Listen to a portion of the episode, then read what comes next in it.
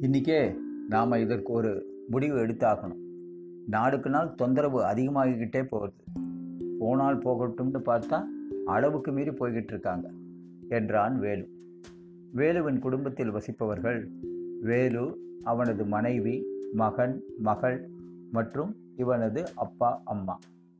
வேலுவின் பக்கத்து வீட்டில் வசிப்பவர் மணி. இவர் தனது வீட்டில் ஒரு உயிரியல் பூங்காவே அமைத்துள்ளார் என்று சொன்னால் அது பொய்யாகாது. அதற்கு ஏற்றாற்போல் அவரது வீடும் பெரியதாய் எல்லாவித வசதியுடன் கூடியது. நாய்கள் பலவிதம். உள்ளூர் வெளியூர் என்ற பாகுபாட்டுடன். பூனைகள் கணக்கில் அடங்கா கிளிகள் அதன் ரீங்காரம் எப்பொழுதும் ஒலித்துக்கொண்டே இருக்கும். சொன்னதை சொல்லும் கிளிப்பிள்ளை என்பார்களே. அதுபோல இவர்கள் பழகி வைத்ததை அவ்வப்போது சொல்லிக்கொண்டே இருக்கும். புறாக்கள். மும்பை கடற்கரைக்கு அருகில் உள்ள இடத்தில் கணக்கிலடங்கா இருப்பது போல் இல்லாவிட்டாலும் நிறைய தானியங்கள் அவைகளுக்கு உணவு அளிப்பதால் நிறையவே தென்படும். இதனை தவிர பசு மா பசுமாடு காளை மாடு எனவும் நிறைய காணப்படும். இவைகளுக்கு உணவு அளிப்பது நீராட்டுவது தினமும் பால் கறப்பது மாட்டு சாணியை வரட்டியாய் தட்டி சேர்ப்பது இது போன்ற வேலைகளுக்கு என்றும் நிறைய நபர்கள் அங்கு வேலை பார்த்த வண்ணம் இருந்தனர். இவைகள் யாவும் பெரிய தலைவலியாய் தோன்றியது வேலுவின் குடும்பத்திற்கு. காரணம் என்னவென்று வேலுவின் புலம்பல் மூலமே தெரிந்து கொள்ளலாமே.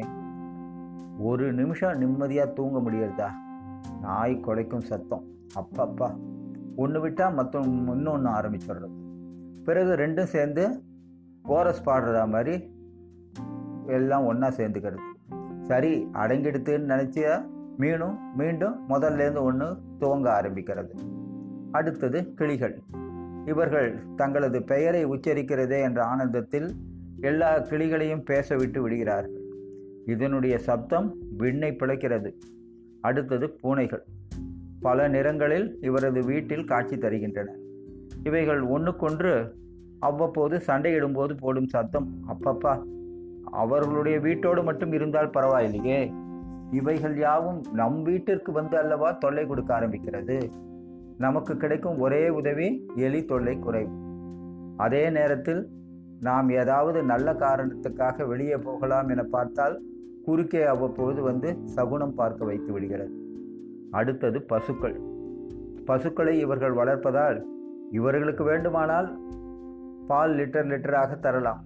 நமக்கு என்னாச்சு? விலைக்கு கேட்டால் வெளியில் கிடைக்கும் பாலின் விலையை விட அதிகம். பக்கத்து வீட்டில் நாம் இருந்து நமக்கு என்ன பலன்? ஒன்றும் இல்லை.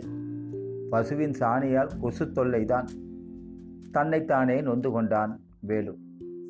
பின்னர் தனது வீட்டில் உள்ளோரிடம் கூறினான் நாம் ஊருக்கு போயிட்டு வந்ததும் முதல் வேலை இவர்களோடு தான் கச்சேரி என தனது கோபத்தை வெளிப்படுத்தினான்.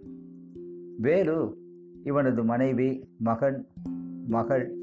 இவர்களுடன் ஒரு வாரம் குலுகுலு பிரதேசத்திற்கு சுற்றுலா சென்று வர திட்டமிட்டான். அவனது வயதான அப்பா அம்மாவையும் அழைத்தான். அவர்கள் தாங்கள் வர விருப்பப்படவில்லை என சொல்லிவிட்டார்கள். காரணம் அந்த பனிப்பிரதேசம் தங்களது உடல் நலனுக்கு ஒத்து வராது என்றனர். மறுநாள் வேலு தனது குடும்பத்துடன் வெளியூருக்கு புறப்படுகிறான். தனது அப்பா அம்மாவிடம் ஜாகிரதையாக இருக்கும்படி சொல்கிறான். தனது நண்பனை இவர்களுக்கு உதவியாக வரவழைப்பதற்காக சொல்கிறான். இவரது பெற்றோர்கள் இதற்கு சம்மதம் தெரிவிக்காததால் அந்த யோசனையை கைவிட்டான் வீட்டில் பீரோவில் பணம் நகைகள் என அதிகம் வைத்துவிட்டு செல்கிறான். வங்கியில் வைத்து செல்ல நேரம் இல்லாததால் பணம் மற்றும் நகைகளை வீட்டிலேயே வைக்கிறான். ஒரு வாரம் தானே என்று நினைத்து அவன் ஊருக்கு குடும்பத்துடன் புறப்படுகிறான். வேலு குடும்பத்துடன் வெளியூர் செல்வதை நோட்டமிடுகின்றனர் சில திருட்டு கும்பல்.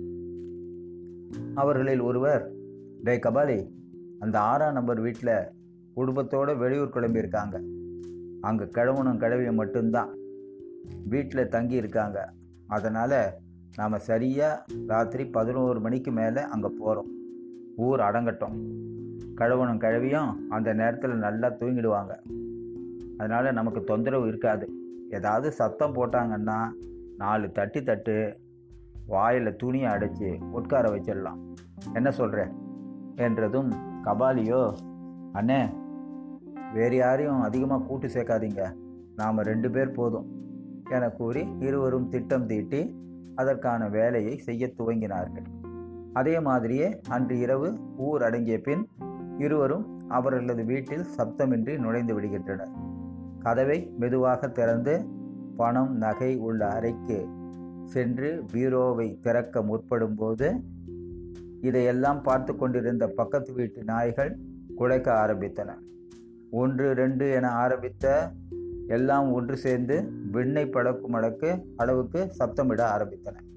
நாய்கள் குலைக்கும் சத்தம் கேட்டு அக்கம் பக்கத்தில் உள்ளவர்கள் யாவரும் விழித்து கொண்டு ஓடி வந்தனர். திருட வந்தவர்கள் செய்வதறியாது நிற்கின்றனர். இதற்குள் ஊர் மக்கள் யாவரும் திருடர்கள் இந்த வீட்டில் நுழைந்ததை கண்டறிந்து திருடர்களை பிடித்து தர்ம அடி கொடுத்து தூணில் கட்டி வைக்கின்றனர். பின்னர் காவல்துறையிடம் ஒப்படைத்தனர். ஒப்படைத்து விட்டனர். வேலுவின் அப்பாவும் அம்மாவும் நடந்த விஷயங்களை தனது மகனுக்கு தெரிவித்த உடனேயே தனது பயணத்தை பாதியிலேயே நிறுத்தி கொண்டு ஊர் திரும்புகிறான் வேலு. வீட்டுக்கு வந்ததும் வேலு நடந்த விஷயங்களை கேட்டு அறிகிறான் ஊருக்கு போவதற்கு முன்பாக வேலு என்ன சொன்னான்? ஊருக்கு போயிட்டு வந்ததும் முதல் வேலையா இவர்களுடன் கச்சேரி வைத்துக் கொள்ள வேண்டும் என்று. இப்பொழுது எந்த முகத்தை கொண்டு அவன் கச்சேரி வைத்துக் கொள்ள முடியும்? இவன் சொன்னபடியே மணியின் வீட்டுக்கு செல்கிறான். எதற்காக? சார் என பக்கத்து வீட்டு மணியின் வீட்டுக்கு சென்று அழைக்கிறார் மணி வெளியே வருகிறார். வாங்க சார். என்ன வெளியூர் போயிட்டீங்களா? நாங்கள் பக்கத்து வீட்டில் தானே இருக்கோம். ஊருக்கு போவதற்கு முன்னாடி எங்ககிட்ட ஒரு வார்த்தை சொல்லியிருக்கலாமே.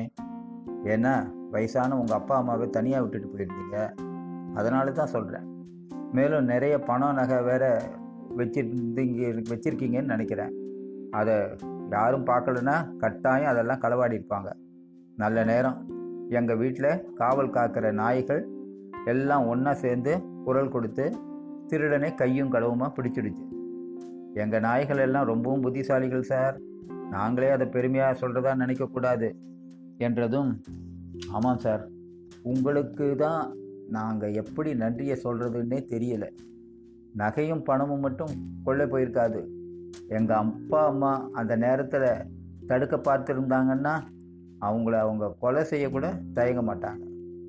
நீங்கள் பக்கத்து வீட்டில் இருந்தது எவ்வளோ உதவியாக இருந்தது என்பதை நாங்கள் நன்றாகவே உணர்ந்துட்டோம் சார். நீங்கள் மட்டும் இல்லை நீங்கள் வளர்க்குற பிராணிகள் கூட தான் நாயினால் திருடனை பிடிக்க முடிஞ்சது. பூனையினால் எங்களுக்கு எலி தொல்லை இல்லை. புறாக்கள் கிளிகள் ஒருவித நல்ல சூழ்நிலையை ஏற்படுத்தியிருக்கு. எல்லாத்துக்கும் மேலே பசுக்கள் ஒரு தெய்வீக உணர்வை ஏற்படுத்தியிருக்கு.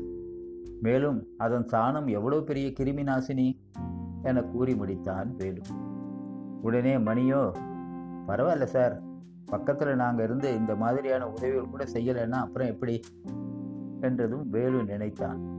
நல்ல வேலை நாம் முதல்ல நினைச்சபடி இவங்களோட சண்டைக்கு போகாமல் இருந்தோமே எனவும் நாம் நல்லது நினைச்சா கடவுள் நமக்கு நல்ல வழியே காண்பிப்பார் எனவும் நினைத்து கொண்டான்.